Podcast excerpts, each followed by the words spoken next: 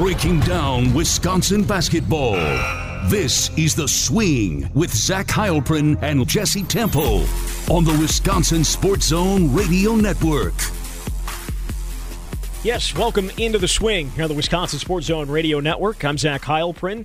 It is a special episode of The Swing today as uh, we look back on the five year anniversary of Wisconsin beating Kentucky, 38 0 Kentucky in the Final Four. That'll happen on Saturday. I wanted to take a, a little bit of different look at this and, and, look at it from a different, several different perspectives. And we did that. Uh, we'll look at it from the perspective of people that covered it. I'm going to be joined by Jim Polzin and Jesse Temple, someone who coached in the game, Gary Close, the former assistant coach for Wisconsin, and then also a guy that played in the game, Josh Gasser, as well. So that is going to be three different perspectives on what happened that night in Indianapolis. And we'll start with Jim Polzin and Jesse Temple.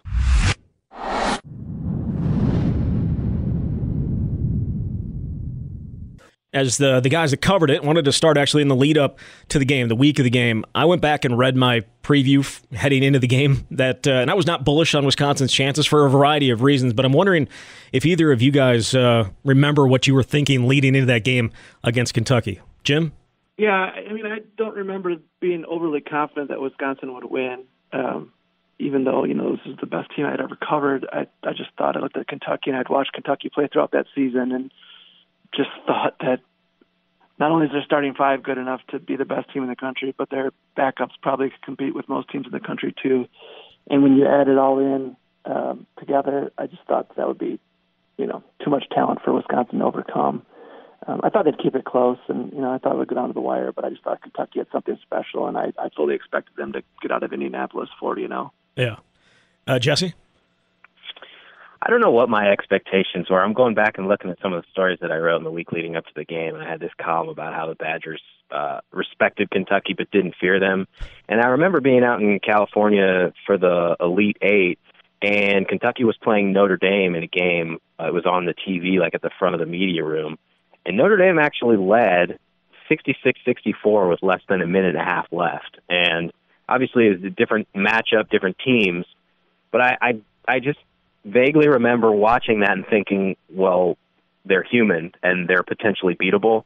And like Jim said, this was the best Wisconsin team ever. I'm not going to sit here and say I was predicting Wisconsin to win, although I think I might have actually. I think I did videos um, like leading up to the game, and I would offer my prediction. And I wish I would have looked before this, but I think I might have picked Wisconsin to beat Kentucky. So five years later, maybe I'll pretend to pat myself on the back. Pretend to pat yourself on the back. That's exactly what you're doing right now. You're patting yourself on the back over the phone. It's uh, it's okay. I'm not judging you. I'm going to do it. All right. I'm going to do it. Okay. Now I want to find this video. Yeah. But yeah, no, I don't think there were. I, I mean, I think there were some people that were picking Wisconsin. There's no doubt about that. But I think the overwhelming majority of people were picking Kentucky. There were 38 0 for a reason because they they had had some tests throughout the year, but Wisconsin, the way Wisconsin played against Arizona, the way that they shot it, you're just like, there's no way that's going to happen again, and it didn't. But they got it done in different ways, and there were it was a game of runs, especially in the first half, and then you know in the second half, you know Wisconsin gets out to a big lead, and then Kentucky gets out to a lead, and it goes back and forth. But I, Jim, I, I uh, vividly remember, I think I was sitting next to you for the first half until I got kicked out.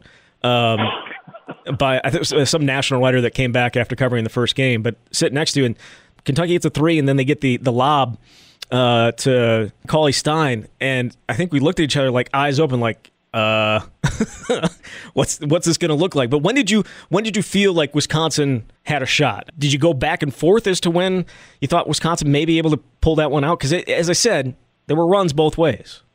Yeah, it's just so hard to remember what I was thinking at the time. I mean, I've gone back and watched this now a couple times because I'm writing about it too this week, and and watching that first half, that that there's a stretch there. I think there was like what a 20. I can't remember what the run was. It was it was significant, and to me it was like wow that this might be. I've seen this team play a lot of good basketball over two years, and that might have been the best stretch um, when you combine both ends of the court. They just were really good, really efficient offensively. They were hitting shots, getting good shots and defensively, I thought they were really locked in too. So I wonder if I, you know, if, looking back, I wonder if I thought, hmm, they're, you know, they're sticking around here, and they went into halftime tied, and or no, it was a lead, right? No, it was it was tied that because the the Bronson yeah, Bronson shot tied it, yeah. Yeah. Um, so, I, but but again, like I'll go back to my first answer. I just kind of you, you see Kentucky win um, so much during that season. I just I think probably even going to that last media timeout, I was probably expecting them to win. And you know, so much of that too is you're working and you're writing and you're trying to take in the scene. And um, so I don't know that I was really making predictions within the game. Like I'm not Potrykus. Potrykus makes like seven thousand predictions within games, um, like every free throw he predicts, and and I don't do that. So.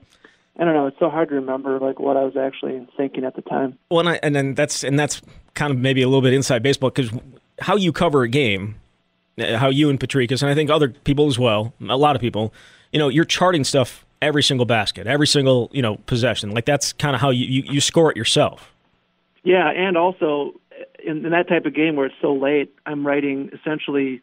I've got three documents up on my screen. I've got a Kentucky wins document, a Wisconsin wins document, and then kind of a running, you know, um, game details. You know, like we call it running is what we just call it. Um, so that that can plug into either story. But I've got a Kentucky lead ready. I've got a Wisconsin lead ready, um, and then you know you're kind of sitting there waiting to see which one will work. Or you, and sometimes like sometimes you have a lead going. You know, like I've written I've written stories a day in advance, leads that just in the moment don't work because something happens within the game that that doesn't you know doesn't allow you to use it. So I don't remember exactly what I was writing that night. I look back at my story this week and you know I was okay with it. It wasn't great, but considering the deadline, I was okay with how it turned out. But I was probably frazzled in the moment. I can I can assure you of that. Yeah, I mean it was 60-56, and Wisconsin hadn't right. scored for a long time. Uh, it looked like Kentucky had put the the clamps on it. They were, I think. You know, there's been, been a lot of talk about that was the best defensive team in college basketball history leading into that game, and they had locked down Wisconsin. Wisconsin couldn't get anything going. Jesse, do you remember any of your feelings at that point in the game at 60 56, Wisconsin uh, struggling offensively significantly? Yeah, I know uh, Karl-Anthony Towns, he hit a turnaround, and that gave him Kentucky that four point lead with about six and a half minutes left. And uh, honestly, it's kind of uh, with Jim a little bit like you're just sort of watching it unfold. And I'm, I'm fortunate to be in a little bit different position than Jim, not being at a newspaper. I didn't have to worry about the same deadlines that Jim did, so I was just able to try and take it in a little bit more and start to work on the story after the game. I think I might have filed it at one or two in the morning or something like that. But I, I know that Dekker scored, Sam Dekker scored on a drive to the hoop, and then it was a two point game. And it started this 8 0 run, and I'm sure you were going to get to this, but Sam made a lot of money in that tournament, and especially in that game when he hit that epic straight on three that finally gave Wisconsin a lead. It was 63 60 with a minute 40 left. Um, and I think that it's obviously one of those highlights that's played on the jumbotron at the Kohl Center and will be for a number of years. But that's a moment where you're just like, oh my god, Wisconsin might actually pull this off. Um, and so that's that's sort of what I was thinking. Almost part of me was a little bit overwhelmed, thinking I'm about to cover a team that's going to be a 38 0 Kentucky team and is going to play for a national championship two nights later. So there's a lot of feelings going on at the time, but ultimately you just want to capture the story as best you can because even in that moment, I think all of us recognized what we were witnessing may not happen again for some time, and we better write the hell out of it. You ever wonder what would happen if the Nigel Hayes play had happened? What, ten seconds later? You know, review it. Yeah, yeah. I mean, because it, it, was a huge play. Now, again, they may not have changed it. They weren't great on review that night, considering they went to the review on Josh Gasser getting you know slapped across the face and didn't call a foul, didn't call the uh, the flagrant, whatever it was. But I feel like that that was obviously a, a big time play. But you're right, Jesse. Sam Dekker got them after that huge, you know, that drought. Drives the hole, gets to the basket, and then a couple of possessions later, knocks down that step back three pointer. And I'm, is that the biggest shot in Wisconsin history? I would say so. Yeah. I mean, considering the the magnitude of the moment, um, I can't remember anything that would. You know, there's a lot of great moments in, in program history, but I, you know, the Arizona game the year before was obviously a big game, but there weren't necessarily big shots down the stretch. That that whole last minute was just playing tough defense and, and hanging on for dear life. Um, Sam had some big shots late in the Arizona game the following year, but th- those again were mostly to hang on. This was one that gave him the lead, and and really, um, you know, if you look at it, that's a shot that if Sam takes it before this hot stretch, if he takes that shot and misses it at any other point of the game, he probably gets yanked because it, it was not a high percentage shot. He kind of skipped to his left and was not. Uh, they always talk about you know ten toes facing the basket and inside out three pointers. This was not in that category. It was not what you'd call a great shot. But considering what Sam had done the previous two weeks, that's probably the guy you want taking that shot at that moment, and it just kind of showed his confidence. I I thought the one thing I remember from that night and and, and was kind of reaffirmed when watching this game was just how confident Sam was from the get go. Um, he you could tell he was totally in the moment and he was interacting with the crowd and we kept you know they kept showing him looking into the crowd and, and smiling and, and making all these confident gestures um and that that shot right there was just kind of you know a perfect illustration of that he was he was feeling it and and and made that shot and um yeah i put it down as the i can't think of anything that's big that's bigger than that jesse can you can you uh I mean, obviously, th- there's been other huge buzzer beating shots like Bronson Koenig hitting the the three from the Yeah. corner and Freddie Owens hitting a shot. But given the magnitude of the moment and the stage, I, I'd probably still go with Sam's shot, even though there was still a minute and 40 left to play. I remember Sam said after the game that off his hand he knew it was down. Now it's easy to say that afterward. But uh, you're right about how confident he was. And I also think as we look back now, that was so huge because of what that game meant to Wisconsin. Because there was so much pressure on that team, even though they did a good job of blocking it out. It was almost like if they didn't make the Final Four, it would have been a disappointment. And if they would have lost again to Kentucky at the Final Four, obviously that team would have been remembered very fondly. But the team the year before was in the exact same position and couldn't close the deal against Kentucky. So I, I feel like that game in particular puts this team over the top in terms of how we remember them because it negated Kentucky's chance to go 40 and 0, and it was the most significant victory certainly that I've ever seen, and maybe in program history given the moment. I remember after Sam hit that shot, I've seen the video a ton of times, but he turns around, puts his hands up to his mouth, like, "Oh my god, I can't believe that just happened." Like, obviously, he was expecting. To, he said he was expecting to go in, but for to go in to give it a 63-60 lead, and then for him to come down and make, he was not a defensive player normally. He was not a guy that was going to take the charges, and yet he does exactly that. And it's it's a dangerous thing to do as well because you don't know if you're going to get that call at that time in the game. But he made perhaps the biggest offensive play and the, perhaps the biggest defensive play in school history, back to back plays. Right, and like you said, the, the the one you'd least expect was the one on the defensive end because that's just not what he was known for. And he fully admits that. Like e- even years later, he'll admit that that's that was not his calling card. And Bo was on him continuously to to make you know to stick his nose in there and make plays like that. And um, and he did at a really big moment. I remember his reaction to that play. He just kind of jumped off the floor and, and started celebrating. Like that was one of the moments I remember of, of the camera catching him and him just kind of hopping off and, and starting his walk towards the other end of the court. And I, I think that's when they kind of, I think that's when Wisconsin kind of started to know that this was going to happen. And I think too, you can look at the Kentucky players, and that's when they kind of, it was kind of that uh oh moment that you know we're in trouble now. Well, that's what I was going to say. You could say you could tell the three and that Kentucky's in trouble. They, I mean, this isn't this isn't Notre Dame 66-64. This is Wisconsin 63-60 with the ball and under a minute to go. And the other thing that I, I'm thinking about is why that charge was so big because that was not a Kentucky team that was going to beat itself. And honestly, if you look at even how Kentucky played in that game, statistically they did enough to win. And John Calipari said after the game he was pointing out some of the numbers on the box score. I think they had six turnovers. They shot 90% from the free throw line, uh, 60% from three, and 48% from the field. In what world do you play a Final Four game and lose unless unless it's the perfect set of circumstances? And so Sam drawing a charge like that, I think, is even more substantial just because of how good that Kentucky team was, and they deserve credit for how well they played too. And so for for Wisconsin to win, it's just it's unbelievable. They they had to play the best game of the year, and they did it at that moment. I'll say this: like the we, we talked about Wisconsin's drought. Kentucky had, I mean, Wisconsin's defense stepped up towards the end too to keep that game close. When Wisconsin's offense wasn't getting it done, they got it done on the defensive end. But I also blame a little bit of that on John Calipari and going just one on one essentially at the end of shot clocks with. Uh, it, with the Harrisons against Bronson Koenig. Like that didn't make a lot of sense to me. Why don't you continue to run your offense?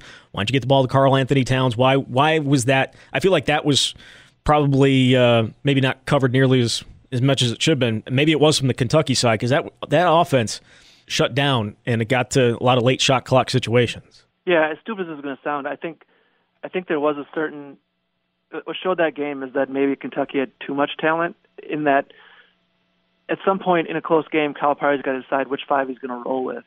And even at halftime, like he started the Harrison in the game, but he had them on the bench to start the second half because clearly something he wasn't happy about.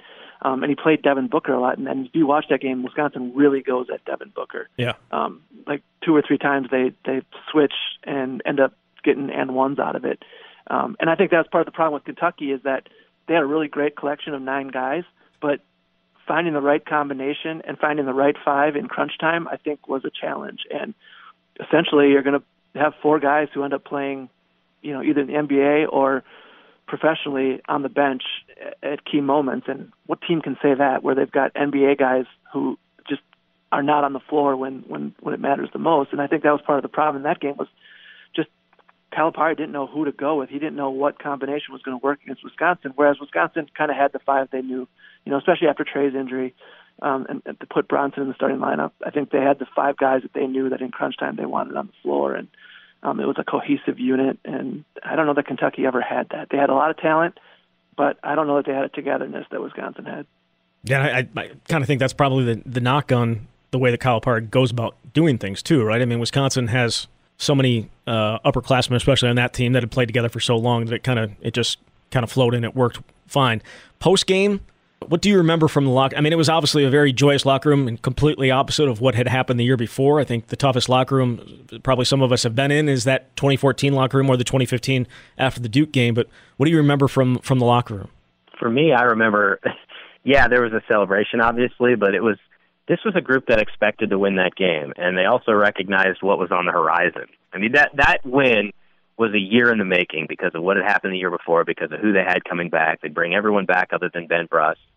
And I remember talking to Josh Gasser afterward, and this is how I ended my game story from that. He said that might have been the biggest game in school history, and it'll last for two days. Like there was just such a resolve with that group to understand that sure, what we just did um, was amazing and it was monumental, but we need to finish this thing off. Does it lose anything because of that? Does that does that Kentucky game lose anything because of what happened two nights later? I don't, I don't think I mean, so. Yeah, I don't think so either. Looking back five years, at the in the moment, I think maybe that next week um, there was probably a lot of disappointed players and fans um, and coaches saying, "Wow, you know, we we just accomplished this huge thing beating Kentucky, and then it's it's you know two days later we can't finish it off, and it, it really hurts." I think looking back five years from now, or five years after the fact, um, that that win is still going to be remembered by by people that not associated with either one of those teams. I think there's a lot of just college basketball fans in general are saying, "Wow." Kentucky had a chance to go 40 now, and, and they couldn't do it because Wisconsin beat them. Um, and you know, I think people remember that game and that moment, and I think Wisconsin fans kind of remember that team and that that game and that moment fondly. Um, I think there's a certain what if that everybody's going to play forever. You know, it's never it's never going to end. Like those guys don't even watch the game anymore. I mean, they, they, they never have. Like Frank refuses to watch it. Sam Sam might have watched it, but I know Gasser I don't think has gone back and watched it. Um, and they just refuse to. It hurts too much, and and, and they'll never get that Duke game um, out of their minds. But I don't think it takes away the from what how special this team was and how to be remembered. Certainly. No, I mean I agree completely. Obviously, to not win in the national championship game when you've got the best team you've ever had stings, but to get over that hump and to beat Kentucky when a year before you lost in that game, I think it validated all the work that they put in. It showed the country how good the team really was because I even though Wisconsin was one of the top teams in the country all season, I don't know how much the casual fan watched the Badgers, but when you get to the Final Four and you're playing a 38-0 Kentucky, that's your chance to show what you have. And so I, I think, to me, it, it doesn't take away from what they accomplished in that win in particular. But man, it would have been unbelievable if they would have beaten Duke and won a national championship. It would have been have something else.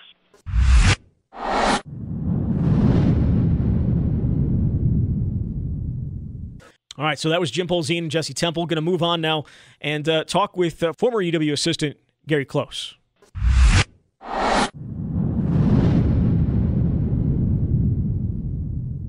Wanted to start, Gary, with the week leading up to it. You know, I was talking with Jim Polzin and Jesse, Pol- uh, Jesse Temple earlier in the show and asked them kind of what their feeling was as a coaching staff, as players, you expect to win. You're, I mean, that's the only mindset you can have. Coaches have a little bit of a, you know, a little bit further back mentality of it and what things had to happen for you guys to be able to pull off that upset. What do you remember from the week leading up, the keys to what had had to happen for you guys to beat Kentucky? Well, I think um, you know we had a real experienced, talented uh, basketball team, and we felt, um, having gone through the teams that we had played leading up to the Final Four, we we really were tested. Um, any one of those teams could have beaten us and going to the Final Four and, and possibly won the national championship. So um, I think we just tried to keep things going the way we had been doing it. Um, we felt like we had a lot of confidence. We were playing well. Um, we had played them the year before and gave them a real good game, and so we thought, um, you know, we thought going in, having gone through the Big Ten as well as the teams we had played in the tournament, that we, and because we were playing well, we had we had a good shot. The players talked about it, eh, you know, certainly after the game. You know, throughout the year, there was kind of like we don't care about Kentucky. Kentucky doesn't matter that ha- you know it happened last year. It doesn't really matter. But then when the game came around, it was like, yeah, we wanted Kentucky and all that type of stuff. For as a coaching staff, did you guys want another shot at them after how 2014 ended? I think in some ways, yes. I mean, it was a it was a really difficult loss. We um, we really felt like we uh, let one slip away and a chance to you know win a national championship. We were we were right there, and um, and so I you know as as a competitor, um, I guess you're always looking to get a chance to play a team that knocked you out before. But to tell you the truth, you get you get so consumed with just winning the next game that you don't even realize who you're playing until oh, now now we've got Kentucky and and uh, I think the fact that we had played them before was a was a real advantage. Now, there's so many moments within that game that that come back you know come to mind when you when you think about it. Whether it's the start where Kentucky gets out to that, that early lead, just you know, and they got the the alley oop, mm-hmm. and it, was like, oh my goodness, okay. And then you know, you guys came back down, hit a three yourself, and it was like kind of like a game on situation. When you when you think about the different aspects of the game, you know, what stood out, what stands out to you when you think about it?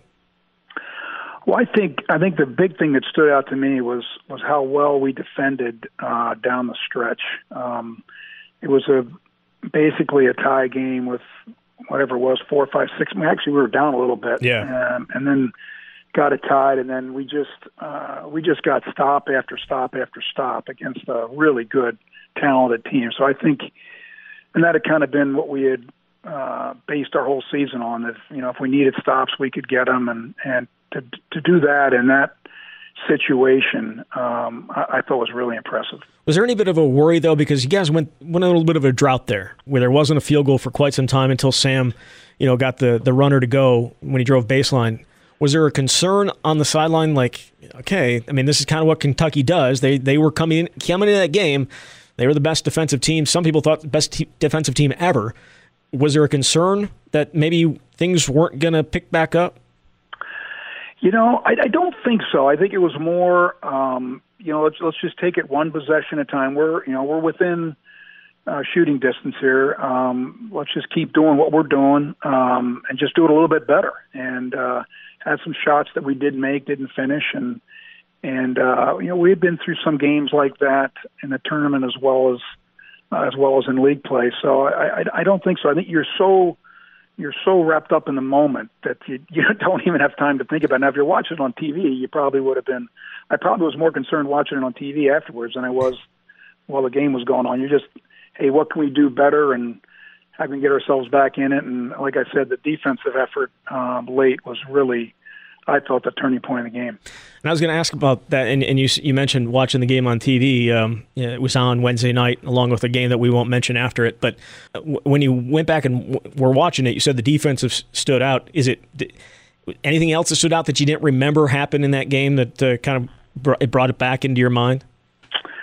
Well, that was that was definitely that was definitely. I think Sam's shot was a huge, huge, big time shot. I mean, I certainly remembered it, but you know, at the moment, uh, maybe you didn't realize how big it was. I mean, it, it put us over the top, and you know that's that's why you watch the the final four for for shots like that. And then he goes right down in the next possession and takes a charge. I think that that sequence of about 30 seconds or so or whatever was was the difference in the game. And I think um, that uh, got us a lead and and kept the lead and um, we were a real talented team. I think I think when you go back and look at the team, you really appreciate the talent that we had on the team. They were, you know, obviously they were great kids. They were very unselfish.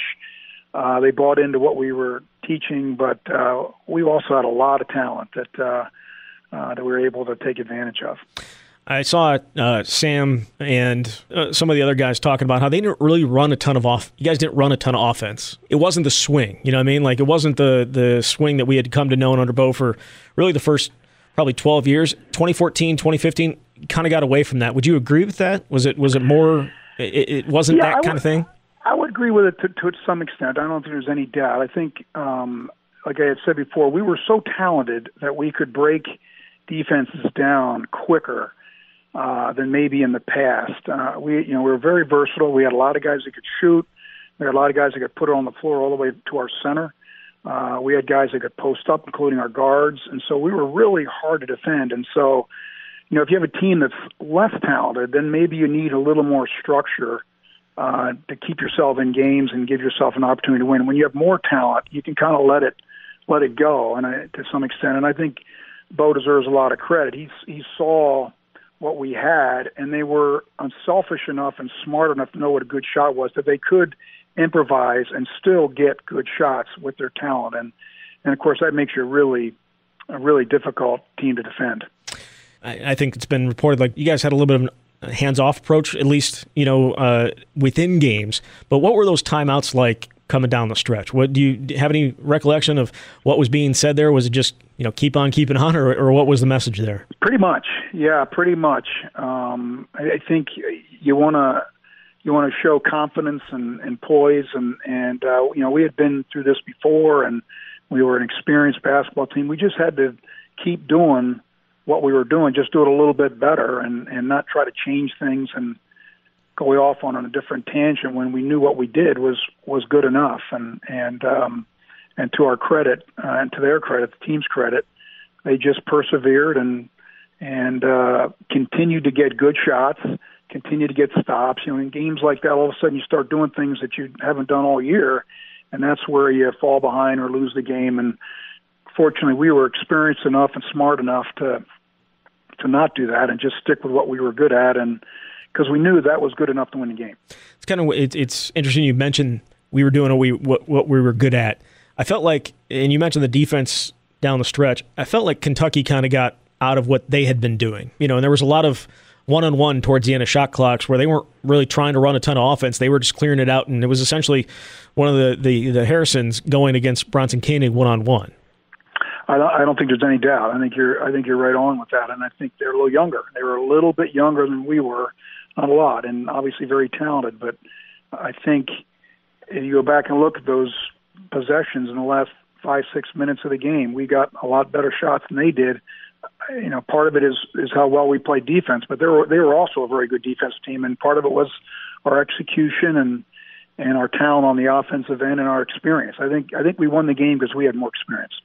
Well, and it, obviously, a lot of those, a lot of their guys had come back from the previous year. But you're right. I mean, Karl Anthony Towns, Devin Booker, those guys were freshmen, and uh, there Right. were, and I think Tyler Ulis was a freshman too at that point. So Correct. yeah, so I mean, there there was a lot of young guys on the floor for them, and you guys didn't play any freshmen. You know, uh, so it was it was different. Right, and and now they're in a position that they haven't been in very often. Maybe not at all. I mean, I'm, I'm sure they had a they had a few games that were competitive, but not at not with that much at stake. And that's and that's where experience really can can show through. And I think it I think it did at our end for sure. When you watched the celebration from the bench, what was going through your mind? I mean, because it was uh, we we've heard. I, I feel like you know Wisconsin fans have have heard the story of you know Duje Dukan looking at uh, a picture from the year before where Sam Dekker's crouched down and you, you see the Kentucky team going crazy, and then a year later Willie Cauley Stein is essentially in Sam's position, and you can see the Wisconsin uh, sideline going crazy. What what what re- comes back to you?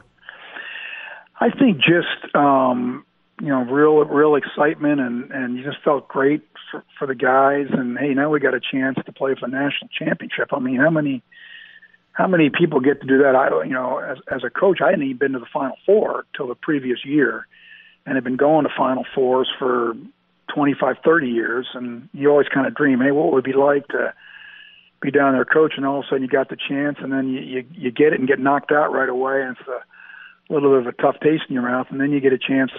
Hey, we we beat maybe the best team in the country, um, certainly one of the top teams, and then now we got a chance to play for the national championship, and that's quite a mountain we've climbed, and so it was pretty neat. I know we promised that I promised that I wouldn't talk about the game that came after that, but uh, I asked the you know Jim and Jesse early in the show because of what happened two nights later. Does it lose anything? Does the the win over Kentucky lose anything for you? not the win over Kentucky. Uh, that that's that's as that's a great great memory and always will be. I, I you know that's that was a terrific game. It wasn't like Kentucky didn't play well. Um, both teams played well in a in a big environment. Um, so no, I, I think uh, the, the Kentucky game itself, I don't think will lose any luster for as long as I live. The disappointment of not winning the championship will last as long or longer. I mean, there's no question that we felt like we had the best team in the country that year, and we left something there that uh, was very disappointing not to get. Do you think the celebration, you know, you know, you guys got back to the hotel, and the way the the the lobby was, you know, going crazy. I mean, there were, I don't think there was a, a, a like a spot to step. I mean, it was it was everyone was just packed in there. Right. Wisconsin fans everywhere. Do you think that had an impact two days later? I mean, just no. the, the carryover? No. Okay. No, I don't, I don't think we played as well. Uh, but that's you know, got to give Duke some credit for that, and you know that's basketball. Uh, I think we we were in position, obviously, to win the game and didn't. Um, but no, I thought we, I thought from a preparation standpoint, we we, we had a we had an experienced team, and they you know we had played Duke before. Um, and so we were looking forward to playing them again. I think if you had a younger team and had gone through something like that, that might have been a problem. Um, it, it wasn't with us. We we were ready to play. We were we were ready to go, and and um, just didn't play well enough down the stretch to to win the game. All right. Well, we're not going to talk about that anymore. Uh, the the uh, just the overall feeling of the Kentucky game and, and, the win. Obviously, you've been you were around and have been around Wisconsin basketball for a long time now. Biggest wins in program history, easily.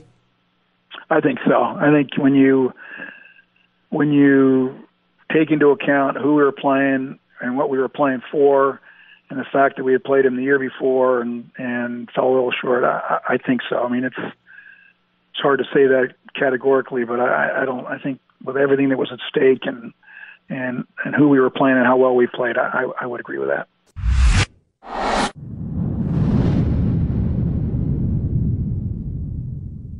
All right, so that was Gary Close looking at a perspective from his on the bench, and now moving on and uh, chatting with Josh Gasser, uh, the starting guard for Wisconsin in that game, as we look at his perspective as a player in that Kentucky Wisconsin game.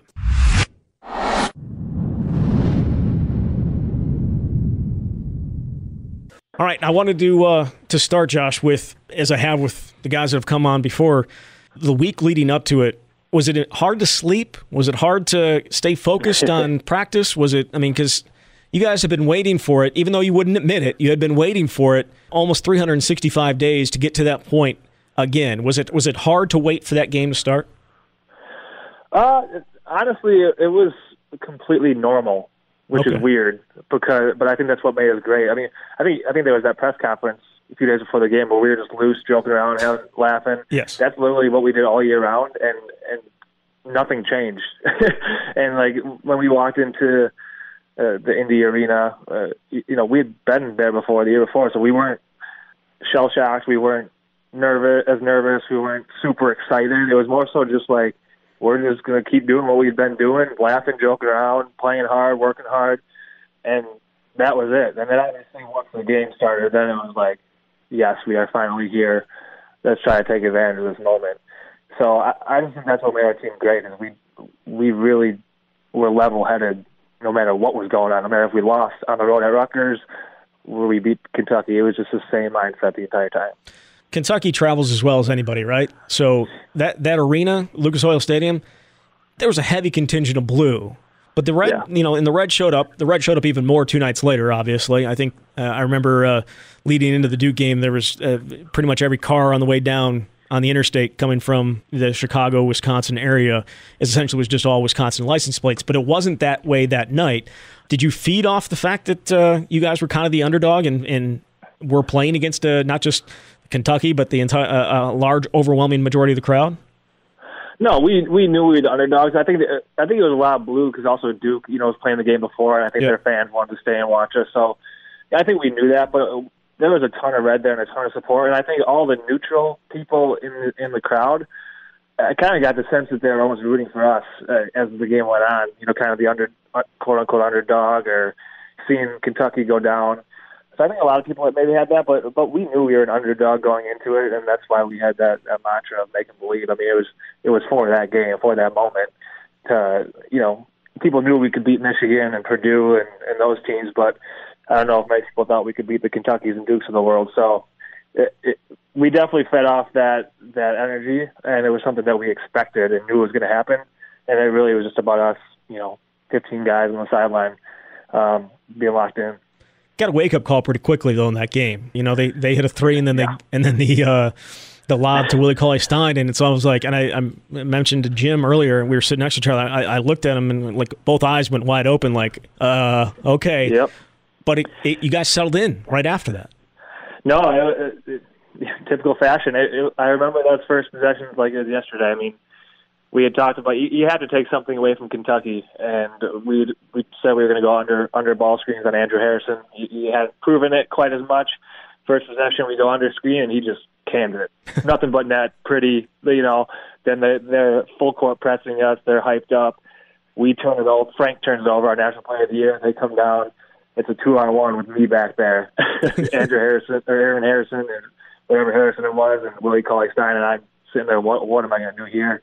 They throw it up the top of the backboard. He dunks right over my head, and I'm like, oh my god, what are we? What, what we have? We have them on their best right now, which is not good.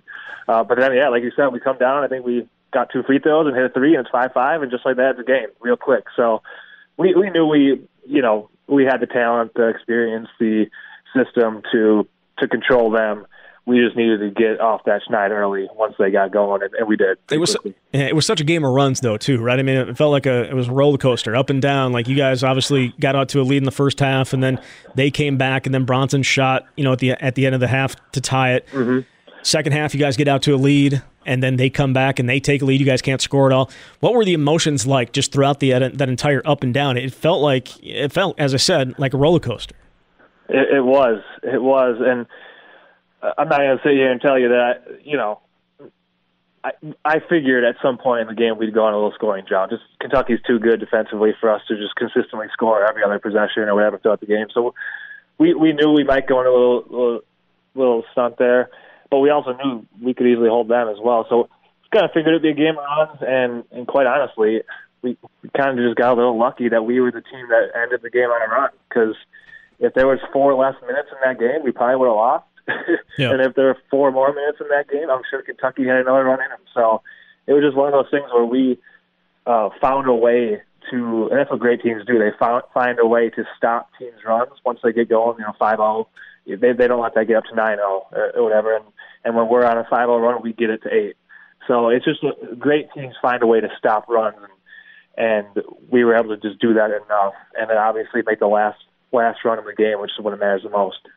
I felt like you guys. Uh, it's widely known you guys most efficient team offensively in the KenPom era.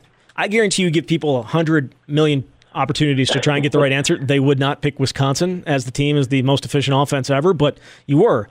Um, yeah. But you were not considered a quote unquote great defensive team. But you yourself took pride in your defensive ability. How uh, satisfying is it that you guys were able to, after, I mean, you go down 60 56, and they barely scored the rest of the way. Yeah. No, it's satisfying because uh, obviously we were a different Wisconsin team in terms of I think our final like 12 games of the year or whatever we scored 70 points in every single game. Um, so we were a little different in terms of that we could score and had that firepower, but at the same time our identity and our foundation was still toughness, defense, possession by possession. Like that didn't change at all just because we, you know, we could score a little bit better and it showed. You know, we maybe the numbers didn't say we were as great a defensive team, but I think piece by piece and collectively we were still up there. We just we could just score more, so we didn't have to, you know, dive into it as much and right. rely on it every single possession of every single game. So it was really satisfying, especially you know to see Sam step up late and and Bronson did a did a good job, and we just we knew what we had to do to beat them, and we followed it to a T, and it worked out pretty well. There were a couple of uh, controversial calls or non-calls, I would say. The one that gets a lot of plays is Nigel's, where had it been a few seconds later, and they perhaps been able to go to review to, to review it, it would have been different. But he gets the. I'll let, I'll actually leave it up to you. Do you think uh, does it get overturned if it goes to replay? Oh, 100 percent. It Okay, was, it was all right. cl- clearly obvious. Okay, all right, So cool. I, I was actually inbounding on that play, and I was about to get a five second call because nobody was open, Yeah. and I had to throw it all the way across the opposite corner, where Nigel was completely covered. I don't even know why I threw it, but his defender's back was to me, so I saw his back was to me, so I just threw it, hoping that he wouldn't turn around. Because if he did, he just would have caught it. It would have been right, right to him. uh, so fortunately, he didn't turn around, and Nigel got it. And yeah, when he shot it, we, we everyone in the court on our team stood there and like they're they're really letting this go on, and they were hooting and hollering and everything. So, and then I think we went to a timeout. and We all just slowly walked back, like, holy cow, this is actually gonna work out. So it was one of those things. But, but like you said, there was a couple of controversial ones What- on their end too. So it ended up evening out, and it definitely wasn't the difference in the game, but it, it was a big moment for us for sure. No, I, I- right, right. That's that's that one. But I think there was one earlier that you were involved in that uh, Lyles just punches you in the face. He, He did actually. he, he did, didn't he? I mean, he he did. It was it was like a fist, or it wasn't a fist. It was like a palm to your face coming across the floor. They stop the game. They go over and look at it in replay, and they still don't call it. Yeah. Whenever that game's on TV or something, I'll get so many tweets at me about about that play, like how ridiculous it was. You're welcome. And I finally, I finally responded the other day. Someone like, just my perception of it because I like I it was a block out. On, I was blocking out Trey Lyles and he he was going hard for it. I, I face guarded him on the block out, which is something I've done a lot, but can be annoying for a player. And I could you can just see that he was super frustrated. Like you know when someone's frustrated and they they lose their cool for a moment.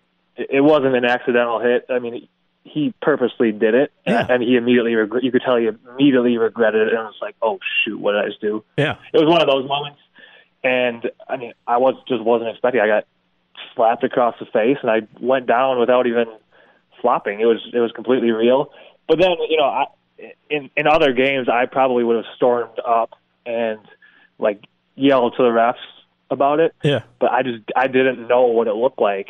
I know what it was like in the moment. But I didn't want to be the guy, you know, Freaking out. arguing, freaking out about that, and then have them go to review and have it be this little thing Yeah. in that game. It was too big of a game and too big of a stage to to freak out like that. So I just kept my cool. Like I I think he punched me in the face. I I just didn't know what to say. Yeah. but did you, but did you see the replay?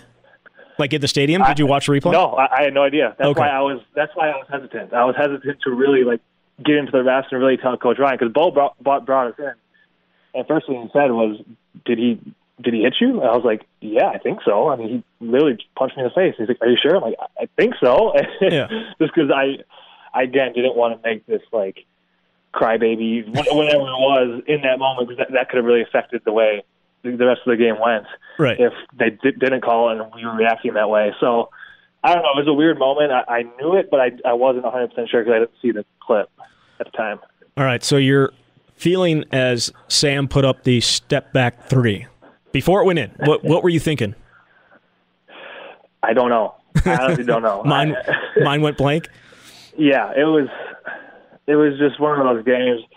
You know, for me personally, I, I think I took one shot in the whole game, so it wasn't. They would. They were playing us like we we weren't straight up. You know, they weren't doubling Frank. They weren't doubling post. They went.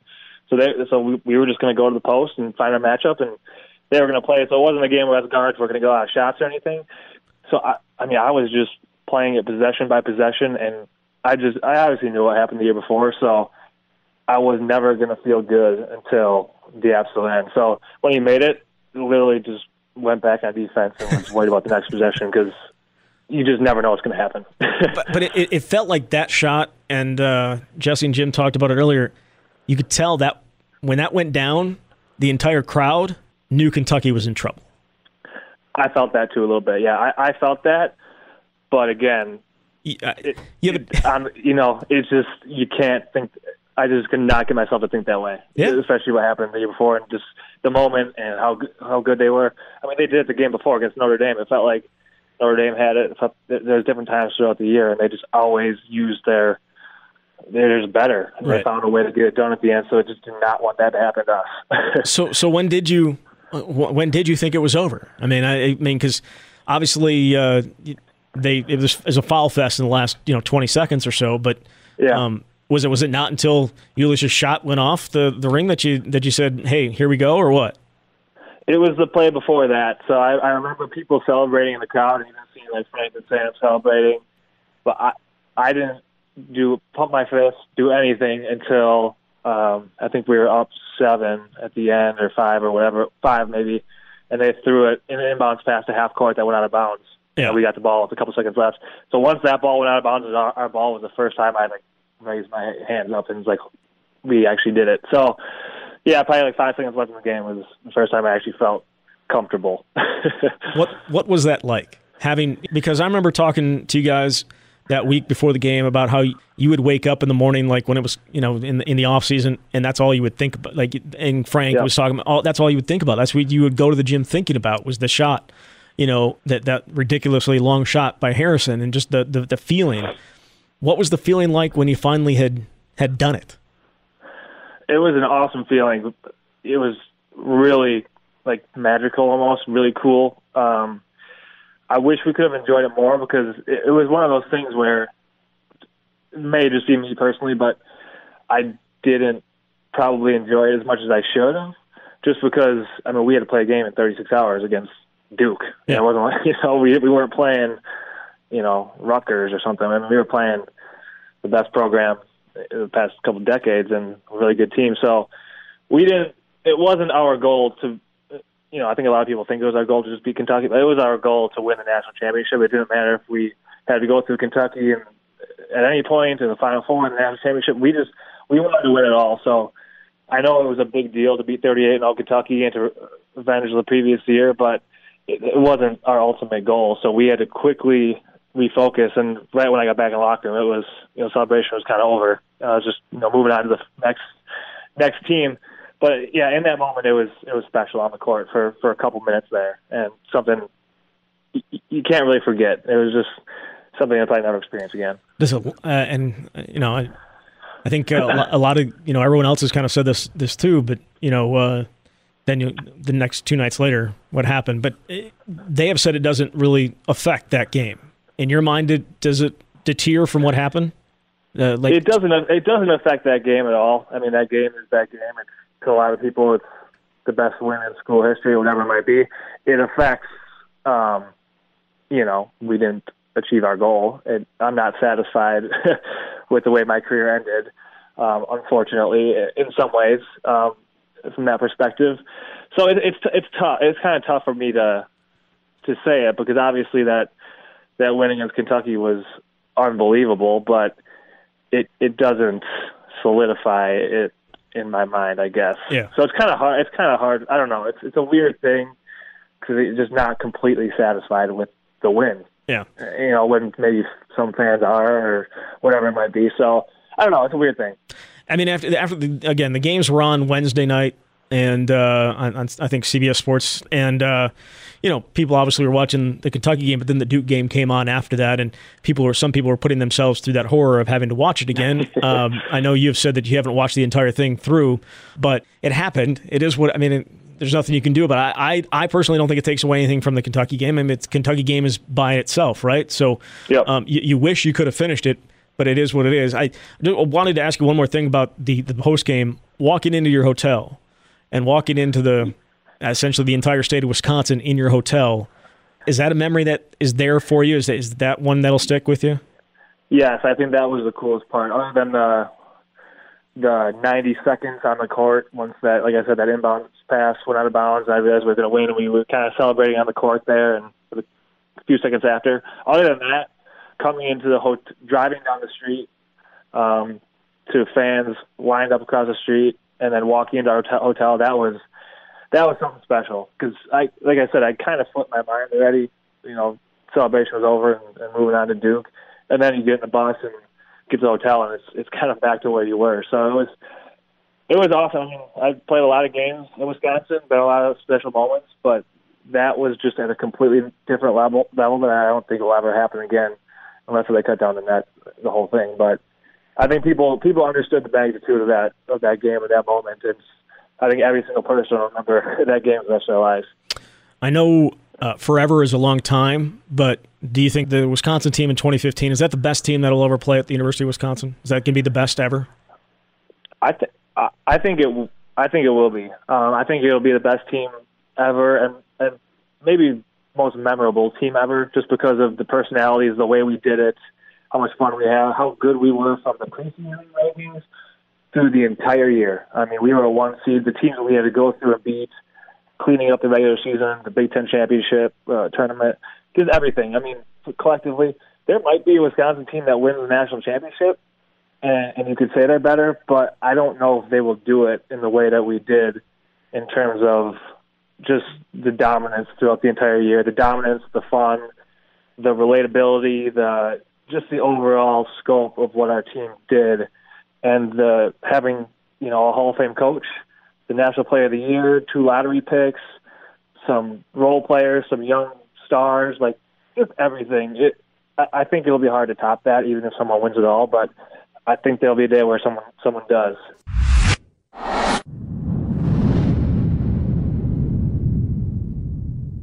And so that was Josh Gasser finishing up here as we look back at that game against Kentucky and that win over Kentucky. As all those guys said, I think it is the biggest win in school history and some of the biggest shots, some of the biggest plays in school history, and something that will never be forgotten, even though what happened two nights later against Duke. So I appreciate everybody tuning in. Stay safe. And uh, if you're interested in football as well as Wisconsin basketball, continuing to do episodes of our uh, football podcast, The Camp. You can find that up every place you get your podcast from. So until next time, you've been listening to The Swing here on the Wisconsin Sports Zone Radio Network.